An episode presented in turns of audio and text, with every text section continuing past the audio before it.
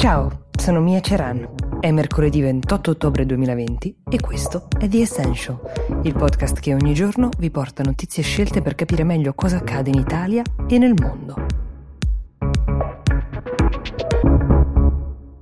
Oggi partiamo dal mondo perché manca meno di una settimana al 3 novembre, la fatidica data per le elezioni americane. Abbiamo imparato um, che um, potrebbero anche ritardare i risultati visto l'enorme numero di voti che arriveranno via posta, quindi potremmo abituarci anche già da ora all'idea di non sapere la notte stessa chi ha vinto e colgo qui l'occasione per dirvi che sulla pagina Instagram di Will trovate un piccolo vademecum, video per avere tutti gli strumenti necessari per capire il voto in America. Si chiama Tools, strumenti per l'appunto, perché avere gli strumenti secondo noi è molto più utile che avere un'opinione. L'opinione ve la fate voi in questo modo.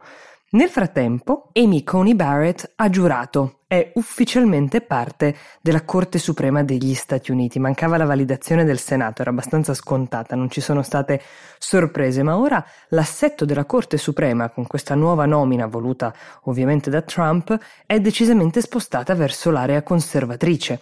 La Corte Suprema dirime in America tantissime vicende fondamentali, sia sul piano etico che sul piano pratico, perché va dal tema uh, dell'aborto a quello delle elezioni, in caso ci siano delle contestazioni sulla validità del voto. In molti avete scritto a me e alla pagina di Will per chiedere come sia possibile che dei giudici siano così schierati apertamente politicamente. Bene, intanto eh, come abbiamo spiegato, sono nominati dal presidente in carica, quindi è chiaro che ogni presidente repubblicano democratico sceglierà un giudice di cui conosce l'operato. E ricordatevi sempre che in America vige il principio della common law, cioè le sentenze sui singoli casi fanno scuola, in un certo senso fanno le leggi. Quindi, in base a come un giudice ha giudicato altre sentenze in passato, è abbastanza facile capire quale sia il suo orientamento, il suo sentimento generale su tutti quanti i temi principali e questo negli Stati Uniti, ricordiamolo, è totalmente normale. In questa stranissima campagna elettorale, e ormai alla vigilia delle elezioni, tutto fa notizia, persino i film preferiti dei due candidati. Allora, fate la tara perché è ovvio che nel dichiarare quale sia il proprio film preferito ogni candidato sta lanciando un messaggio anche al proprio elettorato, però ve lo racconto perché è comunque un dato interessante.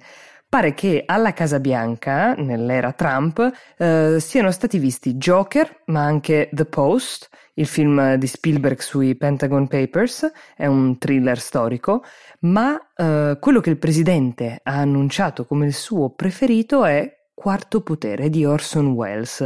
Allora, è a detta quasi unanime della critica uno dei film più importanti e riusciti della storia del cinema, quindi una scelta intellettuale però anche un po' pop perché effettivamente fu anche un successo. Il film tratta la storia di un magnate dei media, vittima della propria tendenza all'accumulo, una certa avidità, denaro, potere, quindi è, è curioso che Trump si sia identificato. Anche il padrino è tra i preferiti di Donald, così come Via col vento, anche se recentemente l'avrete sentito è stato criticato per certi stereotipi razzisti, ricordiamoci però sempre che è un film di un'altra epoca.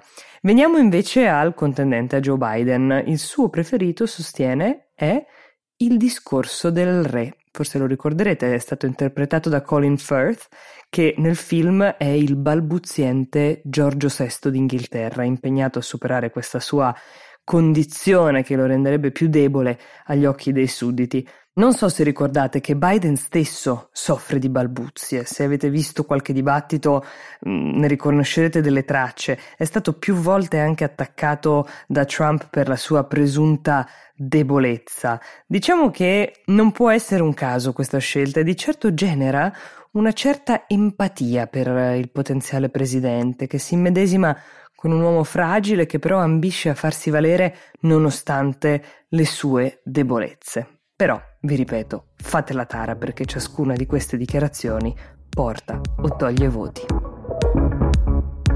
The Essential per oggi finisce qui. Vi diamo appuntamento domani per un'altra puntata di questo podcast. Buona giornata.